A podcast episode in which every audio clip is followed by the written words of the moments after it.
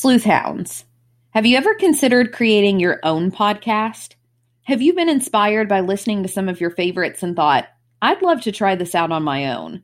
Whether it's a true crime podcast like ours, a motivational podcast, or maybe one filled with tips and strategies for those interested in the same activities you are?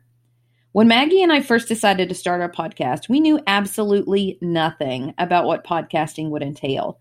But when we found that the platform Buzzsprout was one for which we didn't need any special equipment, just a computer microphone, some quiet space, and each other, we knew that this was the way to go. It is intuitive to use, fun to play around with, and so helpful in getting analytical data about our number of downloads to track trends and from where our listeners hail. Best yet, Buzzsprout is affordable, even by our teacher salary standards. Buzzsprout will get your podcast listed on every major podcasting platform. So, what are you waiting for? Fulfill that dream of yours and start today. If you use our Coffee and Cases referral code 709 643, linked on Facebook and in our show notes, not only will you help support our show, but you will receive a $20 Amazon gift card after your second month on a paid plan. It's that easy. Podcasting isn't hard when you have the right partners. Join over 100,000 podcasters already using Buzzsprout to get their message out to the world.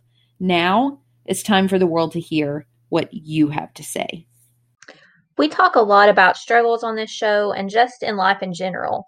People struggle to lose weight, struggle to find a job, struggle with addiction, struggle with death, we like to try to justify the struggle. We've been conditioned to believe that we'll enjoy life more, take more from life if we struggle. Thomas Paine wrote, quote, "The harder the conflict, the more glorious the triumph." So just smile through your struggles and it'll be okay in the end. That's what we want to believe. But for some people, the struggles they're enduring don't stop at the end of some imaginary rainbow. For some, it seems that with one struggle ending, another one comes up. Being married can sometimes be a struggle. With Valentine's Day behind us, um, we've seen all types of jealousy over the lavish gifts we've seen given on social media. But marriage is more than gifts, and we know this. It takes hard work, and even though some people work hard to make their marriage work, they just can't.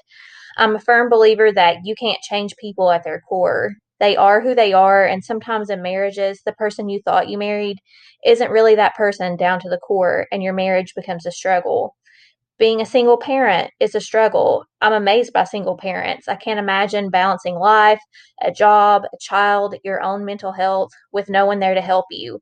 There are actually around 13.6 million people in the US who are single parents.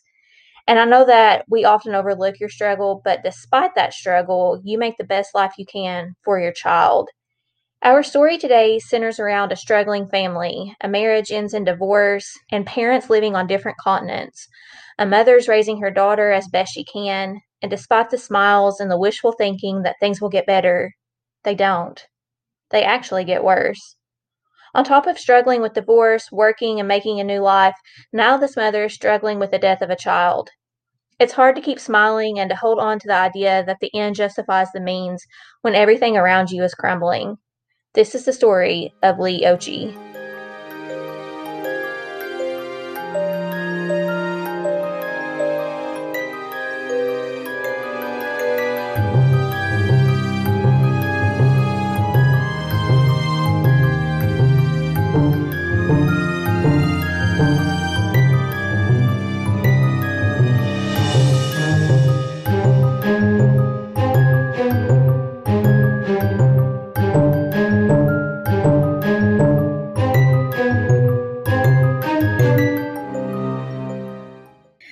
Welcome to Coffee and Cases, where we like our coffee hot and our cases cold.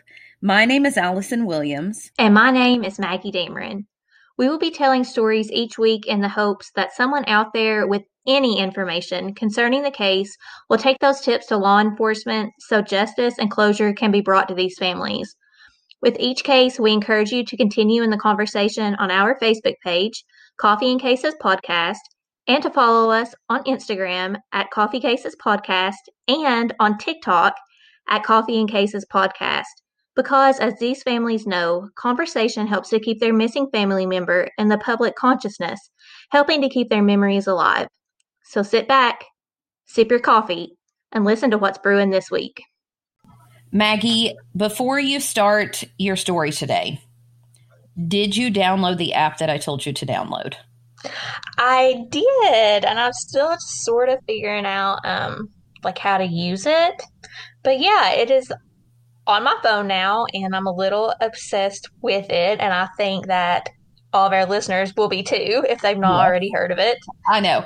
You guys have probably seen it already on social media, it's been everywhere. Um, but of course, that could be because I'm always looking up, you know, true crime. but on social media, you've probably seen this app called Crime Door. I texted Maggie earlier this week and I was like, you have got to download this app because on it, if you download it, Sleuth Hounds, you can allow it to access your location and it will actually show you true crime cases that have happened near you which is super cool. Or you can like type in a crime and they're updating it. I don't know if you noticed, Maggie, but like every day they're adding like two or three new cases because it's a oh. newer app. So it's like building and building the case files. But like if you click on a crime, it will tell you like a summary. It gives you videos from uh, like news stories about it and articles and photos and then podcasts about it. And I got super excited. This is why I texted Maggie too, because our podcast is listed on the podcast. so and I just looked up, like I'm flipping through, like looking through it while we're talking about it. And I saw Blair Adams pop up yep. and I was like, I wonder if we're on there, and we are. We're the first podcasted list, the first podcast listed for Blair Adams, and that's kind of cool. It's super exciting, and I haven't really explored the coolest part of the app yet. But there's actually a feature um, where it says like AR doors, and it's like this augmented reality. And some of them are free, some of them you do have to pay for because obviously the app creators need to make some money to keep going because um, this is time consuming. But, and I'm, I'm sure some of them are locked because they are very detailed and graphic. They do have crime scene photographs, but like this augmented reality, you can open it up and use your phone, and it's almost like a window into the crime scene. So if you are fascinated and obsessed with true crime like Maggie and I are, I, I just had to tell you about it. Yes, check it out. Yes, exactly. Okay. Sorry, Maggie. All right, back to your story. so today we're starting um, well, today's story centers around a town in Mississippi, and it was the summer of 1992, and 13 year old um, Leigh Occhi was making the most of each day. And according to the disappearance of Leigh Occhi, it said growing up, Leigh was known for being kind, outgoing, and smart, a sweet girl who was known for her love of animals and pizza. She was particularly particularly fond of horses and had shown interest in horseback riding. She was also a great student, particularly when it came to math, which is totally not like us, Allison. We're English people. Yeah. Anthony asked me something. It was so simple. It was like 13 plus like 27 or something. And I was like, hold on, I need paper. You're like, I got this. Just give me a minute. yeah, give me a sec. But Leigh was a pro at math, and she was actually born. She was an August baby, um, so she was born August twenty first, nineteen seventy nine, in Honolulu, Hawaii. Oh, uh, look so at that! so you and Leigh are the same age, but yeah. she was born in Honolulu. Oh well, That'd be nice. Yes. I um, visited in Hawaii. That was it was really really nice, like beautiful. That's, that's a goal for um, Anthony and I is Hawaii yeah. to go. But her parents were there because they were both in the military, um, and they actually got married about only at, they dated for about a year, um, and they got married. And then, as I hinted in, in the intro, their marriage would end in divorce um, in 1981. Oh, so Leigh was actually very young. Mm-hmm. Yeah. But I mean, the fact that her parents divorced didn't really change a whole lot with her relationship with her dad. I mean, he moved, he was actually relocated to Germany, which is insane. Um, and Vicky left the armed forces and moved to Tulupo. And I have no idea, y'all know me if I'm saying that correct, in Mississippi, um, in order to be closer to her parents. To Tupelo? Tupelo. Tupelo. Tupelo. um, and even though Donald lived overseas, like I said, he did maintain a close relationship and a happy relationship with his daughter. Um, and Allison, I thought that you would love this, but Donald actually flew her to Germany one summer, and the two spent time like just exploring the country together and like doing all kinds of just fun activities. And I thought that was really cool. I love that. Like, I want my little sleuth hound to see the world Yes. I didn't get to, but I just think that's so important. Yes, and I just felt like I thought that kind of spoke volumes of the dad, um, Mhm. you know, to fly her out there. Eventually, though, Donald would relocate to Virginia, which isn't super close to Tupelo, but it is closer than Germany. Yeah, yeah. And, and they would spend much more time together. Um, he talked about they would spend time shooting guns at the gun range. They loved driving around in his four wheel drive vehicle. Um, I didn't really look up exactly where they lived in Virginia, but if it's anything like where I grew up, if they're more like west part of the state of Virginia, they would have lots of hills and things to Mhm.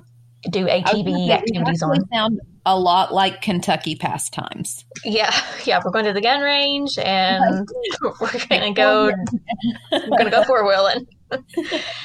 so um, summer started out just like any other for 13 year old Leigh. She had a boyfriend, which is cute, and she lived for their nightly phone conversations. And I know Allison that um, your little sleuth hound is getting to the age where that's like a super big deal, like in middle school.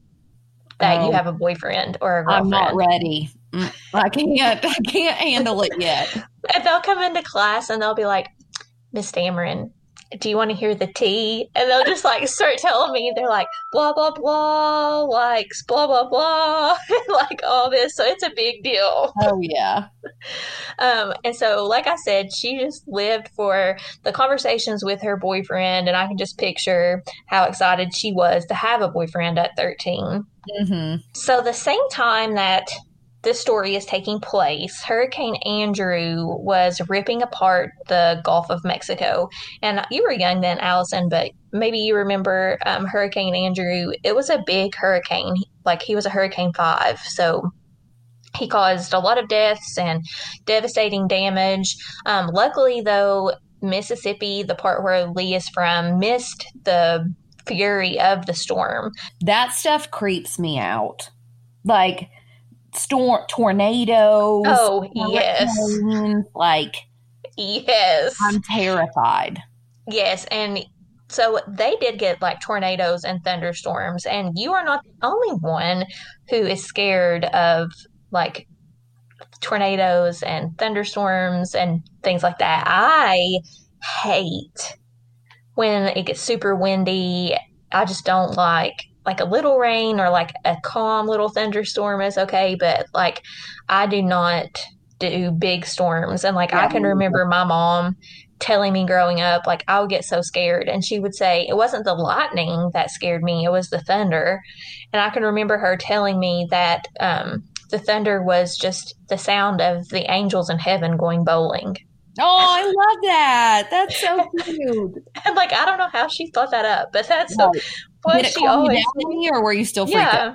No, it did help me. Good. Um, and Leigh is just like us. She was actually very scared of storms. Um, in fact, she actually slept with her mother on the night of August 26th because the rain was so heavy and it just like she couldn't sleep.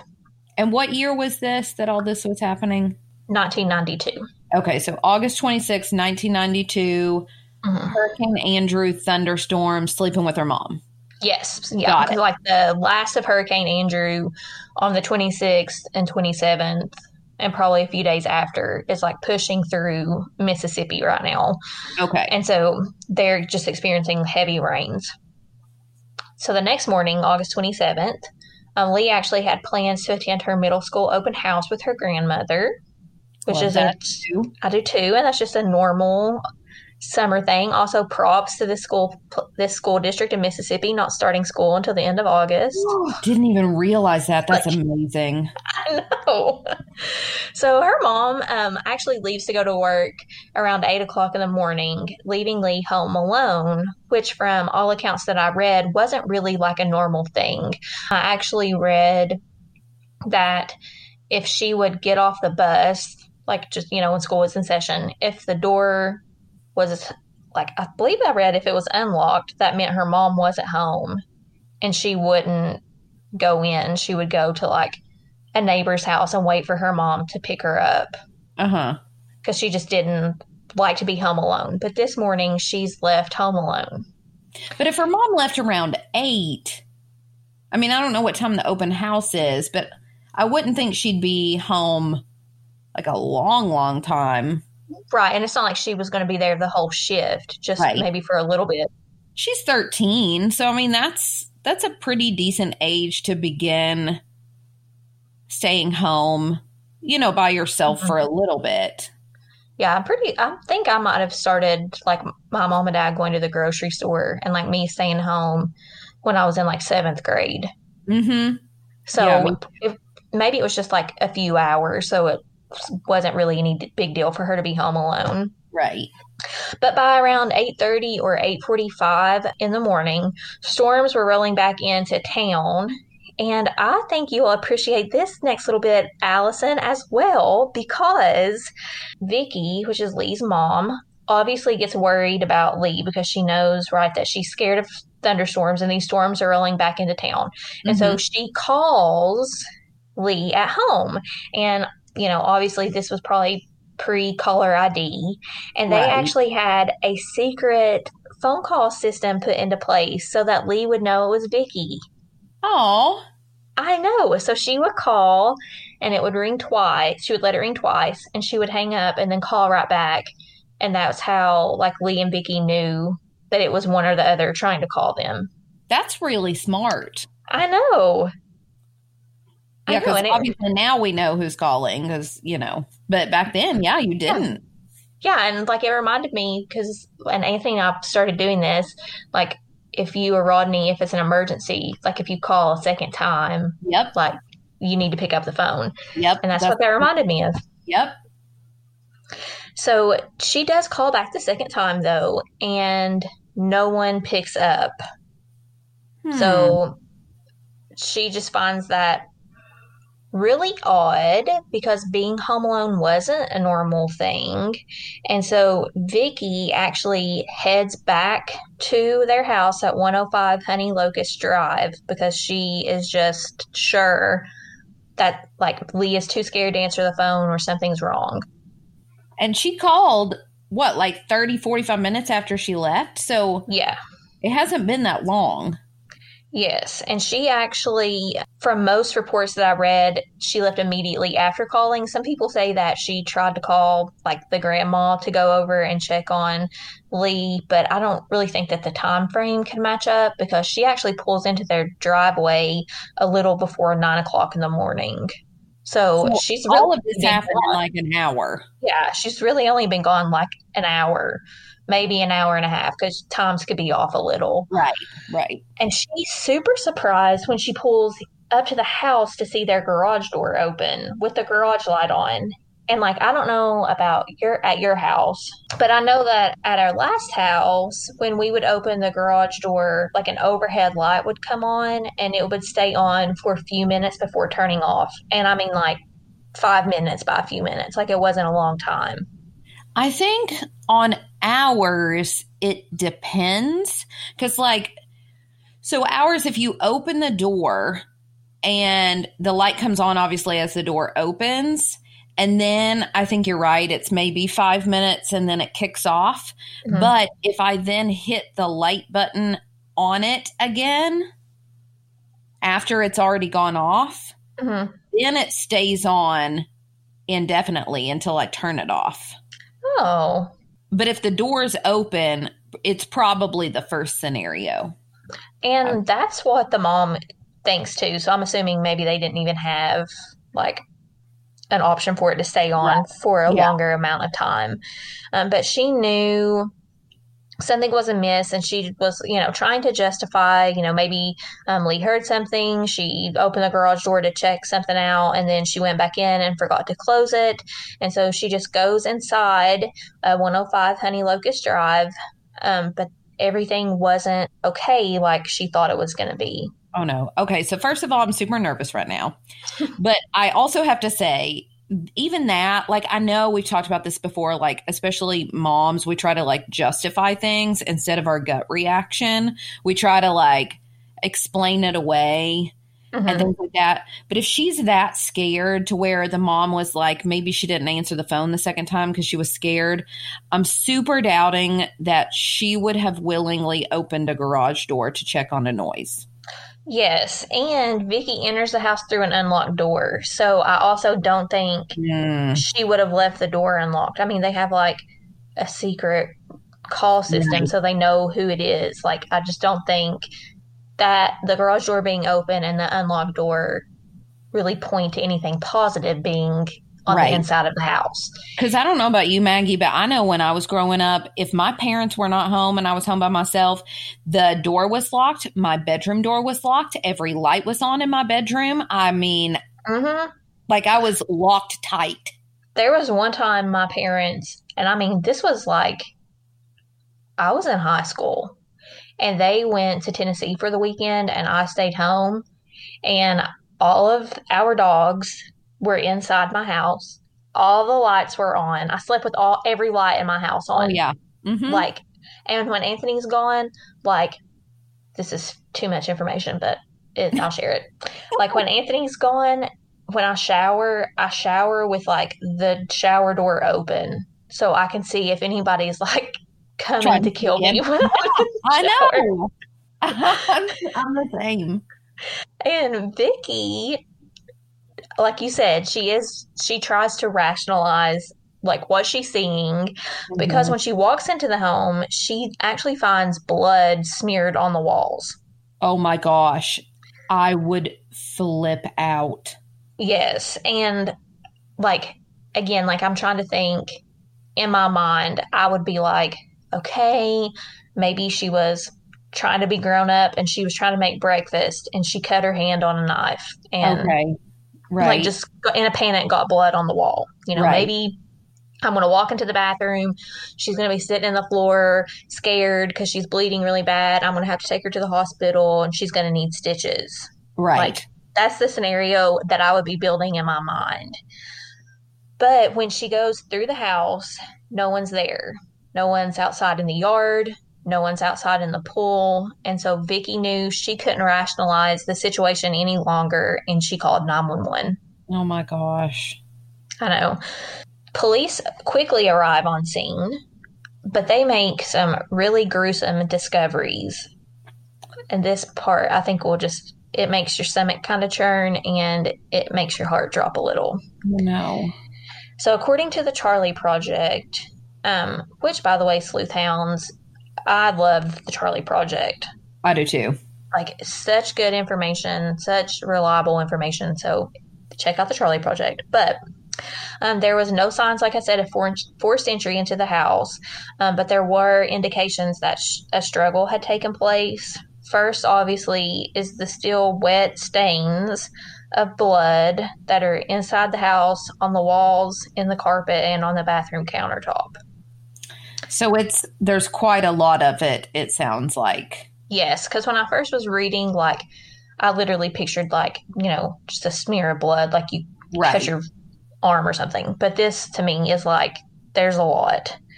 Um, they are able to determine that it's type O blood, but on the Charlie Project, it's they're unsure what Leigh's blood type was. If the, she was, they don't know if she was A or if she was O which so this could be blood from a perpetrator yes but they don't believe that it is because okay. the trail leads down the hallway to the living room to the back door and the there's blood and actually hair ripped out and stuck onto the door frame suggesting maybe she was like carried out and she hit they hit her head on the door frame Oh no. And they find one of her nightgowns and one of her bras both covered in blood in her bedroom and the That- mom Oh my gosh, that detail. You know, we say there's always like the detail that gets you. That's like kick in the stomach. Know it gives me like goosebumps. It's and like and the mom, obviously Vicky is able to say, yeah, this was the nightgown she was wearing when I left home this morning. And so as a parent, as her as Vicky, I don't know what I don't know how she kept it together Right. during this time. Um, they are able to determine that it looks like someone made an effort to clean up blood in the bathroom, but they can't find a rag or a towel anywhere, you know, that would show that they tried to wipe it up. But they can tell from the countertops that it looked like someone tried to clean up. So basically, at this point, we know that she has been injured in some way, Mhm. but we don't really know how exactly. Mm-hmm. We know that, I, at least I would assume, and I, I know I'm jumping ahead, that it would either be someone local, someone she knew, or because she had to have, if there's no sign of forced entry, Mhm. then she had to have let them in, or uh, or a door mistakenly was left unlocked. Right. But the fact that she, like the nightgown that she had on when her mom left, is still there. Did the perpetrator have her change, or is she naked? Well, the mom is able to tell police that Leigh's reading glasses are gone. She's missing some, sh- like a pair of shoes. She's missing some underwear and clothes that she got for her birthday. So, like, the mom knows, like, these clothes should be here and they're not. And a sleeping bag is missing. So it's almost like whoever this was, like, told her, "Hey, we're gonna go." Like, you, yeah, I'm, I'm Like, taking pack you, pack up. up your stuff. Hmm. Yeah. So maybe I was gonna say maybe she changed clothes, but then why would her nightgown and bra have blood on them? Well, I don't know if it would maybe be like, I'm taking you, and she puts up a fight, and, you know, she gets injured that way, but then still Mm. ends up changing clothes and going. Maybe, or maybe her nightgown was what was used to wa- try to. wa- I don't know to try to wipe things up. Maybe. Maybe. But according to the Washington Post, Leigh's boyfriend, Jordan, said that his school was already back in session. They went to different schools. And so Okay. he got off the bus and he said it was his everyday ritual to call Leigh when he got home. And so he calls the home phone and Vicky picks up. And in this article he says quote I rushed off the bus to call her like I always did to call her as soon as I got home from school and her mom picked up the phone. I asked where Leigh was and Vicky said she was missing. I don't know what missing is. I'm 12 years old. What do you mean missing? And she said we don't know where she is. We can't find her. Oh End my quote. gosh! Which I And think this is little boyfriend, I'm sure, was like heartbroken too. yeah and like he said he's 12 at this point like oh goodness. that's something super difficult as an adult to wrap your head around, let alone a 12 year old. right. They do send out, though, like several, several search parties. Um, obviously, you know, the, the searches start pretty much immediately, but each search comes back empty handed. And I think, Allison, that a big factor that played into like how this investigation was handled, the clues that they had, the evidence they collected from like the crime scene and stuff was the weather. Because remember that Mississippi is experiencing heavy rains due to Hurricane Andrew. So they're saying a lot of evidence could have been washed away. Like they weren't able to find footprints, which if it's muddy, you would think you would. But I guess if it's like really rainy, maybe they're washed away. And the same with tire tracks. And the search and rescue dogs have a hard time following her scent because of the rain.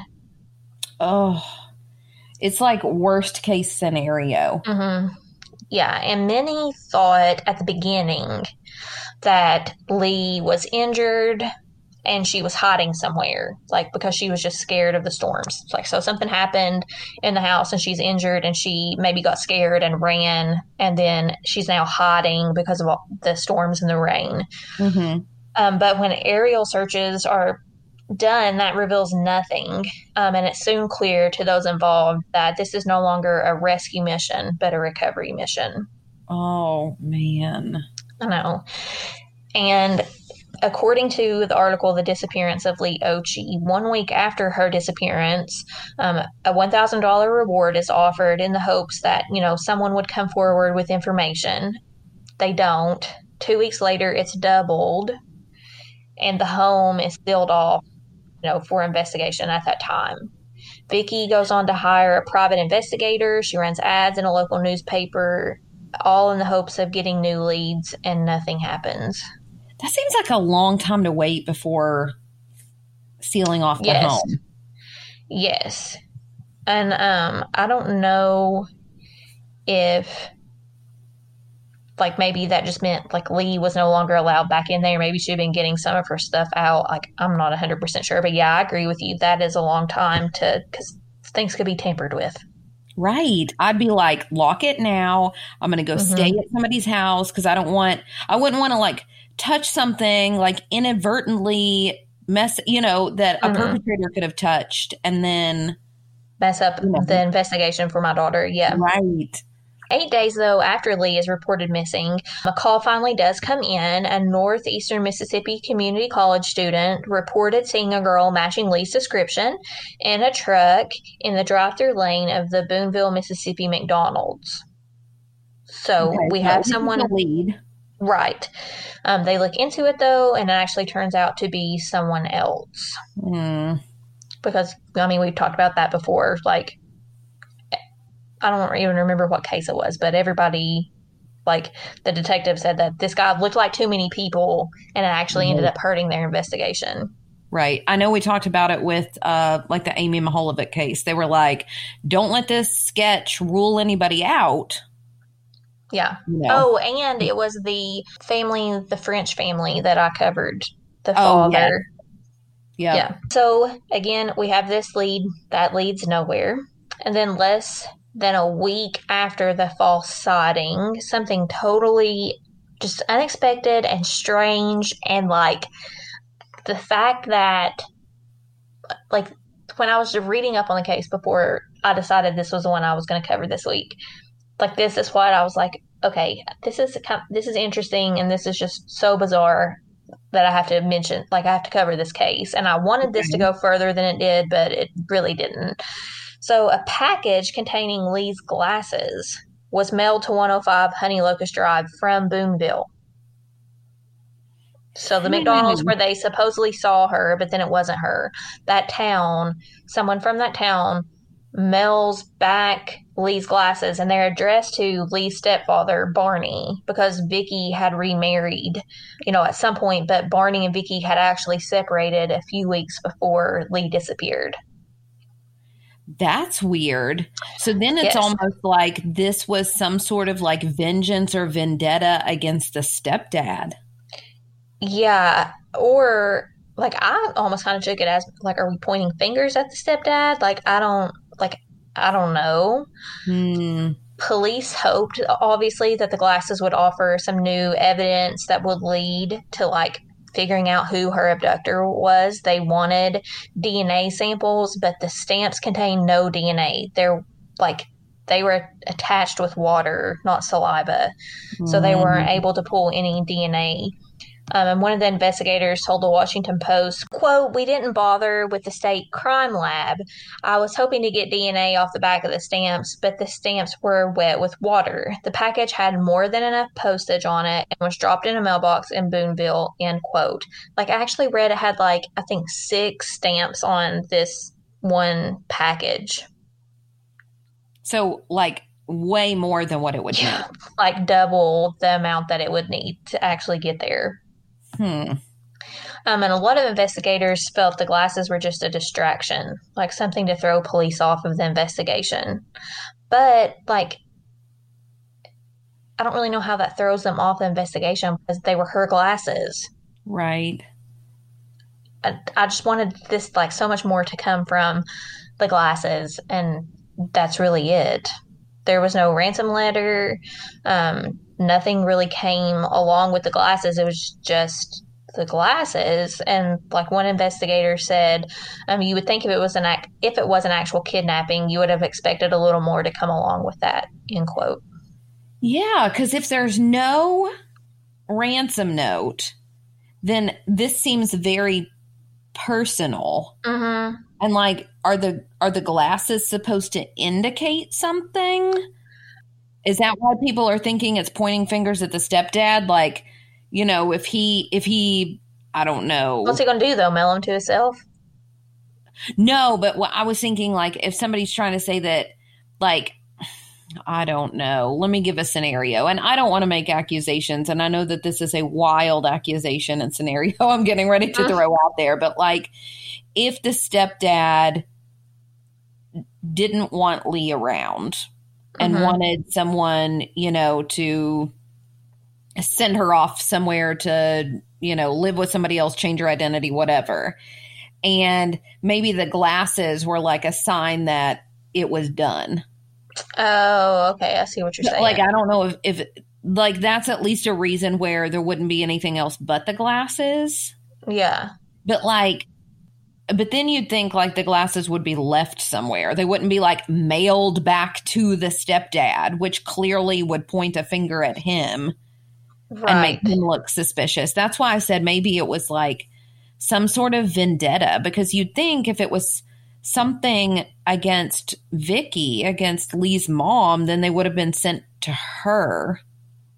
Yeah. So I think that's very bizarre. Yes. And like like I said, I just wanted more to come from the glasses. But Mhm. there really just isn't a lot of physical evidence for investigators to go on.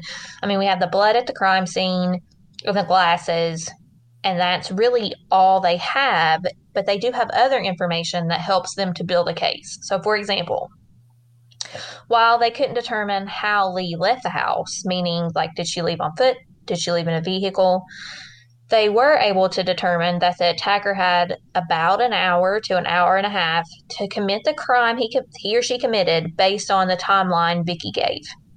Right, because she left at eight. She doesn't get home until after nine. Right. Also, the front door was unlocked, and this was, like you mentioned, a red flag, especially to the mom Vicky, because they always locked their door when they were home, and the easy entry can only mean one thing to those who knew Leigh best, and that was that she knew her attacker. Yep, that's what I said from the beginning. It, especially if she's that scared, the only way she would let somebody in is if she knew them. And I feel like it would have to be someone who knew her really well. Like they know maybe she's frightened of storms. And so they're like, oh, I'm just coming over here to check on you. Make sure you're okay. I know it's like storming outside. Right. Like that kind of thing. But, but I mean, that could be anybody because, you know, like I might share with all of my students, you know, something about my little sleuth hound, and now they all know that detail. Mhm. You know, so like it could be, gosh, Leigh could have mentioned it at school. Vicky could have mentioned it at work. I mean, it could be anybody. Well, we do talk about, like, well, right away, fingers point to a few select people. And there are three people that we're going to talk about and discuss that people in the community or people involved in the case or family feel kind of iffy about. Okay. So I think right away, obviously, we can rule out her father. I mean, not just for the fact that he lived in Virginia, but he was in the military. And it's not like you can just leave the military for like a day and then come back for him to be able to commit some type of crime like this. Like he had to get special permission for a month's leave to travel to Mississippi to help look for his daughter. So, like, So they would have known if you left. Yes, because Right. like he would have to report to duty and all that. So we're ruling out the dad. One thing I do find odd is that her dad, Donald, told investigators that he was under the impression that Leigh had just simply ran away from home. That Vicky had be- like led him to believe that way. when she talked to him on the phone? Um, blood smeared on the wall and things like that. I would Yeah. seriously doubt it. In the middle of thunderstorms. Yes. And I don't know if it's maybe like she knew he would be traveling. And so she didn't want him to, you know, speed or be super like reckless trying to get there. And so she made it sound like it wasn't as bad as what it was. See, I don't think that's a natural reaction either. I don't either. And once, be freaking out. yes, yes. And once he learns what truly happened, he actually told people that, like reporters and investigators, that he knew, like, he could feel that Leigh was dead. And mm-hmm. that after being misled by Vicky, he felt that she was somehow involved in Leigh's murder. And he even told police to look into her as a suspect. Wow. And so we're actually going to start with Leigh's mom, Vicky. Okay. Okay. So honestly, I hate even talking about Vicky killing Leigh because in my naive little world that I live in, mothers protect their children and no mother would ever hurt their baby, but obviously we know that's not true. Right. I mean, we see it all the time in the media.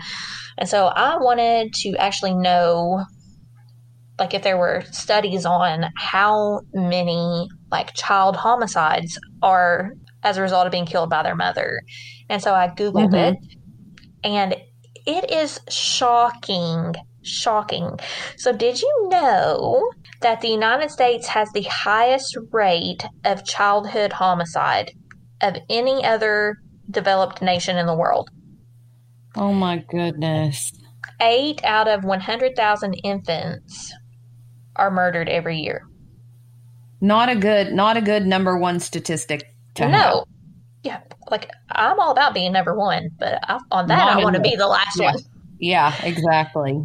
Um, and they actually think that those rates are, this is like according to this big journal that I read online, um, they think that those rates are actually probably much higher, but due to inaccurate, inaccurate coroner rulings or like some bodies just never being discovered, um, they think that Mhm. it could be a lot higher.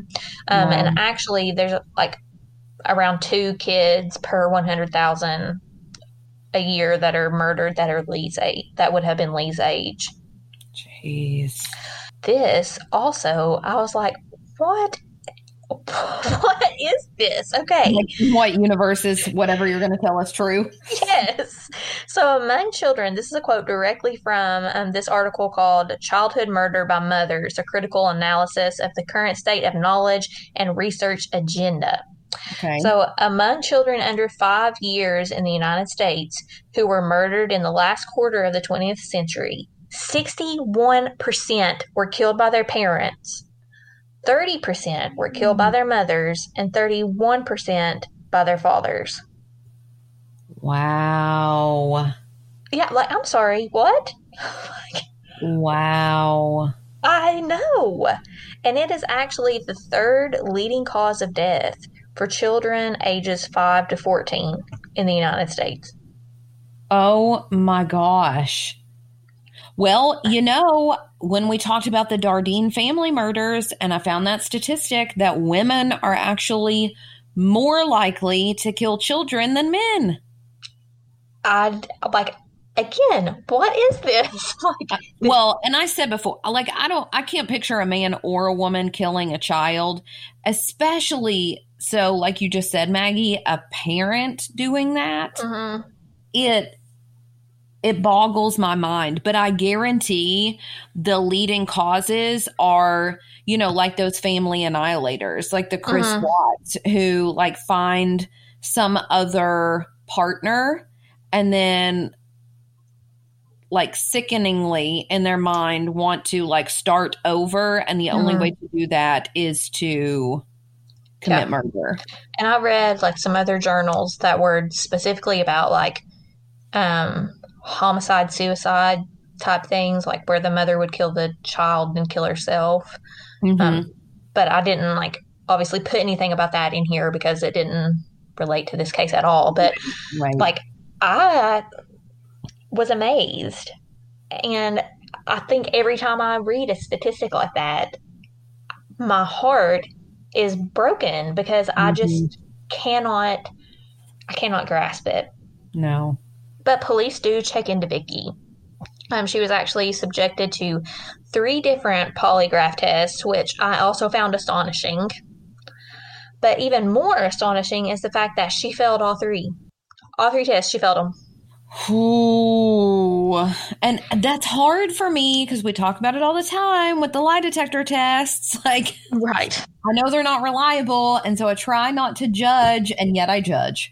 Right. And that's okay. So I was talking to Anthony about this case last night.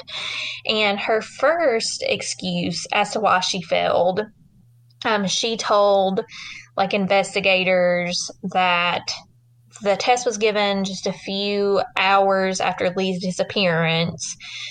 And so it couldn't have been accurate. She said, I couldn't tell you why, referring to her polygraph test. They measure changes in your body when your daughter has gone missing and they strap you up to things. I can't imagine anyone's body not reacting, but unfortunately, they wasted a lot of time on it. And she told that to CNN reporters. And so I was like telling Anthony, you know, like the first one was just given like a few hours after Leigh disappeared. And I was like, you know, I'm sure she did have a lot of like heightened emotions. And Anthony said, well, that's why they ask you, like, is your That's name right. Vicky Yeah. blah blah blah so they can tell like what your heart rate is like Exactly. at that time Yeah, so that's not even a legitimate reason but because they've got a standard to go by. it is not a legitimate reason but she uses that also when she fails the second one and the third one What? So yes she's like, well, it's been four years. And I- So, and yeah i mean mm, not a good look. and i know like a few cases ago we talked about rumors right Mhm. like in this case also has a lot of rumors that are floating around and so there were rumors that Vicky was beating Leigh. Um, there were rumors that Leigh would arrive to school with black eyes and bruises. Uh, like coming from a teacher's perspective of like this age All group of things that you children, reported. yeah, exactly. And like again, Anthony and I were talking about this last night, and he said, "Well, I came to school all the time with like with a black eye because I played sports." And I'm like, "Yeah, but your teacher knew that, Right. and I could verify that with your coach if I needed to verify that with your coach. Like if you're a student that you did not play sports and you came to school with a black eye and you tell me, "Oh, I was horseback riding and an apple fell off a tree and hit me in the eye," which is a story that she told. And that's Hmm. that's what this rumor says. Then I have no way to prove if that's true or not. And so right. as a professional, I'm letting like my school counselors know Right. and my admin know so the proper steps can be taken. Now, I do know that kids, I'm sure, who are being abused at home could hide those bruises and they probably Yes. become experts at hiding them. Right. So- and I'm not saying like she wasn't abused Right. because she potentially could have been. Right. But I would think that any decent teacher, if you see markings on a child, would inform like child protective services I would hope so. or something. Yeah. And none of that happened. So again, that's just a rumor that's never been proven. Okay. Um, but according to Vicky, she says, and again, this goes back to what you said earlier, and you'll get it in a second. But Okay. a local man named Oscar Mike Kearns, and he goes by Mike, is responsible for Leigh's disappearance, and we're going to talk about him next. Okay. So this is who mom says is responsible. Yes. Okay. Yes. So I cannot, like we said, wrap my head around a mama hurting her own baby. I also cannot wrap my head around the scenario with Mike either because Mike was like a vacation Bible school teacher. He was a church leader at the church where Vicky and Leigh attended. And there are few people that I hold to super high standards, but if you are a teacher or a leader in your church, then you're being held to a higher standard by me because I grew up like where my Sunday school leaders and church leaders were like amazing men and women to look up to. Absolutely. But obviously, this is not the case with Mike. I know it's not uncommon for children to fall victim to like sex hungry and evil people in some churches, but it shatters me that this type of evil exists in the world. And people claim that Mike is responsible for what happened to Leigh and that she would have been comfortable enough with him to open the door if he had like come to check on her or something like that because she knew I him mean, from church. That does make sense. But had he ever done anything like bad? Well, he is never arrested in connection with Leigh's case, but he does get arrested for very disturbing things. So, Mike actually, after Leigh's disappearance, is arrested because he abducted a 15 year old girl from her home in Memphis, Tennessee, sexually assaulted her, and released her. And he had known that victim because he had moved to Tennessee and was a church leader in her church. Oh, see, that doesn't look good to me because here's why that seems bad. And it makes me, in my mind, link him as the perpetrator because if he moved, you know, basically right after Leigh's disappearance, because sometime in that time he moved from Tupelo to Memphis, Tennessee, mm-hmm. and the sexual assault, and the fact that, you know, her nightgown and bra were left there means at some point she didn't have them on. Yes. And this is not the only case where Mike rapes someone. So oh. he does plead guilty to rape and is sentenced to only eight years in prison, um, which is disgusting.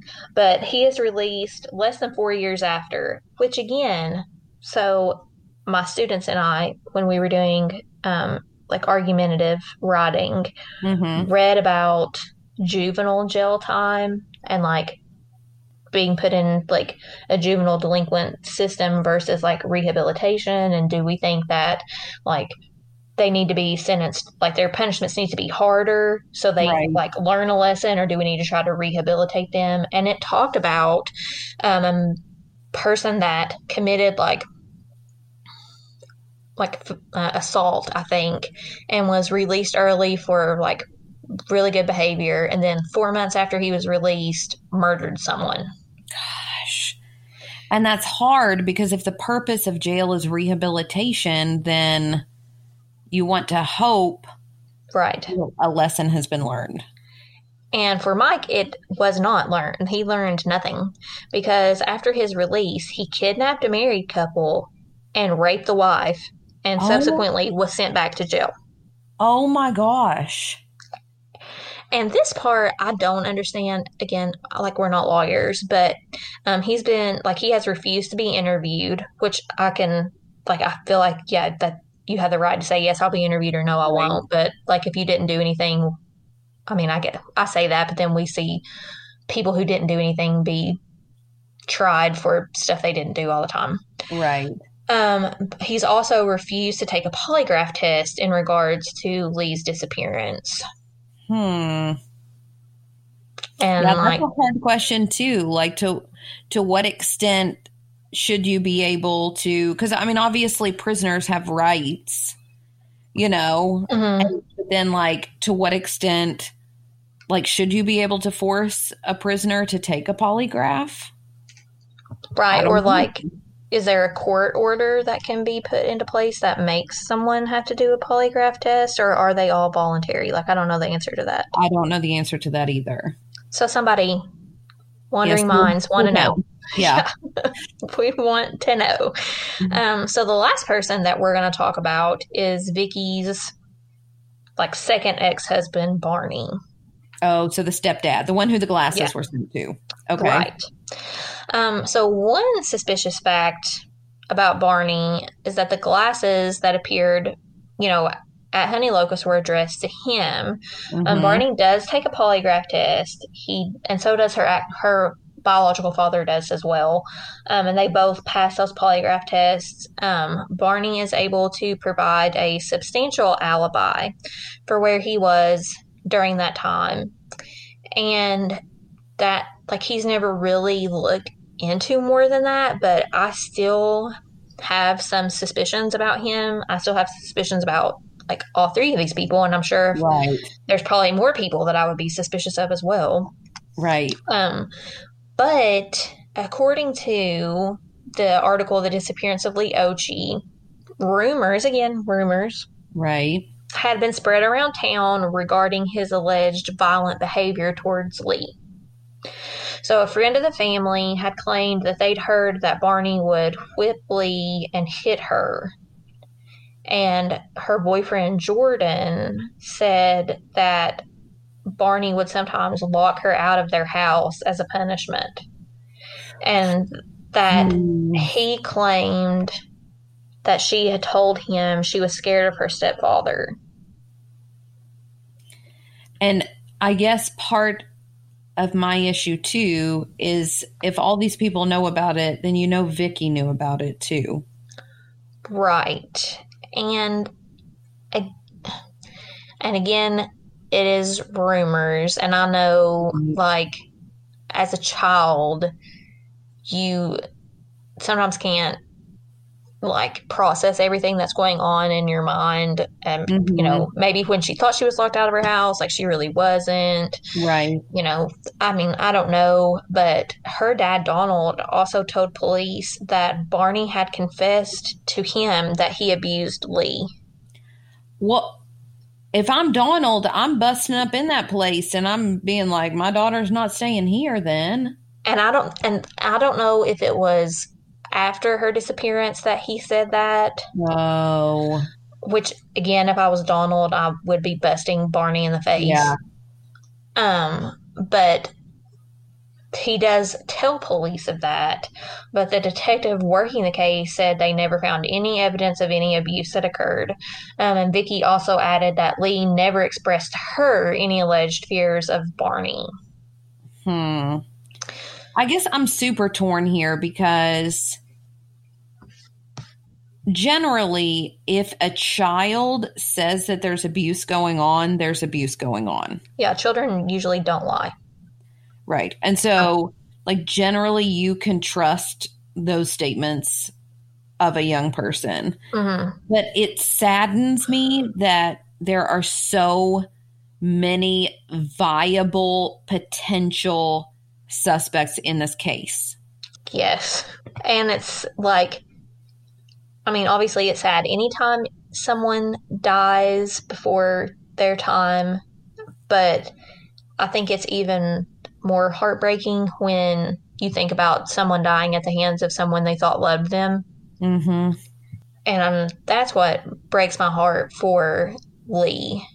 And we have really nothing else. There was like one instance that a skull was found in like a park, like a state park, I believe. And it was falsely identified as Leigh's through dental records, but they, I guess, didn't have Leigh's most up to date dental records. And then it ended up being that was not Leigh, it was another, like, old, a um, little bit older lady. Hmm. But I mean, we really don't have any new developments in her case. wow. Our story today centers around a struggling family, struggling to find a way to cope with losing a daughter, struggling to find out what happened to their daughter and why, struggling to carry on with life. Carrie Ryan said it best You stay safe, you love, you survive, you laugh and cry and struggle, and sometimes you fail, and sometimes you succeed. You push. So let's keep pushing for answers in this case, Sleuth Hounds. Anyone with any information can contact Leigh's local police department at 662 841 6491, or you can contact the FBI at 202 324 3000. Again, please like and join us on our Facebook page, Coffee and Cases Podcast, to continue the conversation and to see images related to this episode. As always, follow us on Instagram at Coffee Cases Podcast and on TikTok at Coffee and Cases Podcast. Or you can always email us suggestions to coffeeandcasespodcast at gmail.com. Please tell your friends about our podcast so that more people can be reached to possibly help bring some closure to these families. Don't forget to rate our show and leave us a comment as well. We hope to hear from you soon. Stay together. Stay safe. We'll, see, you next week.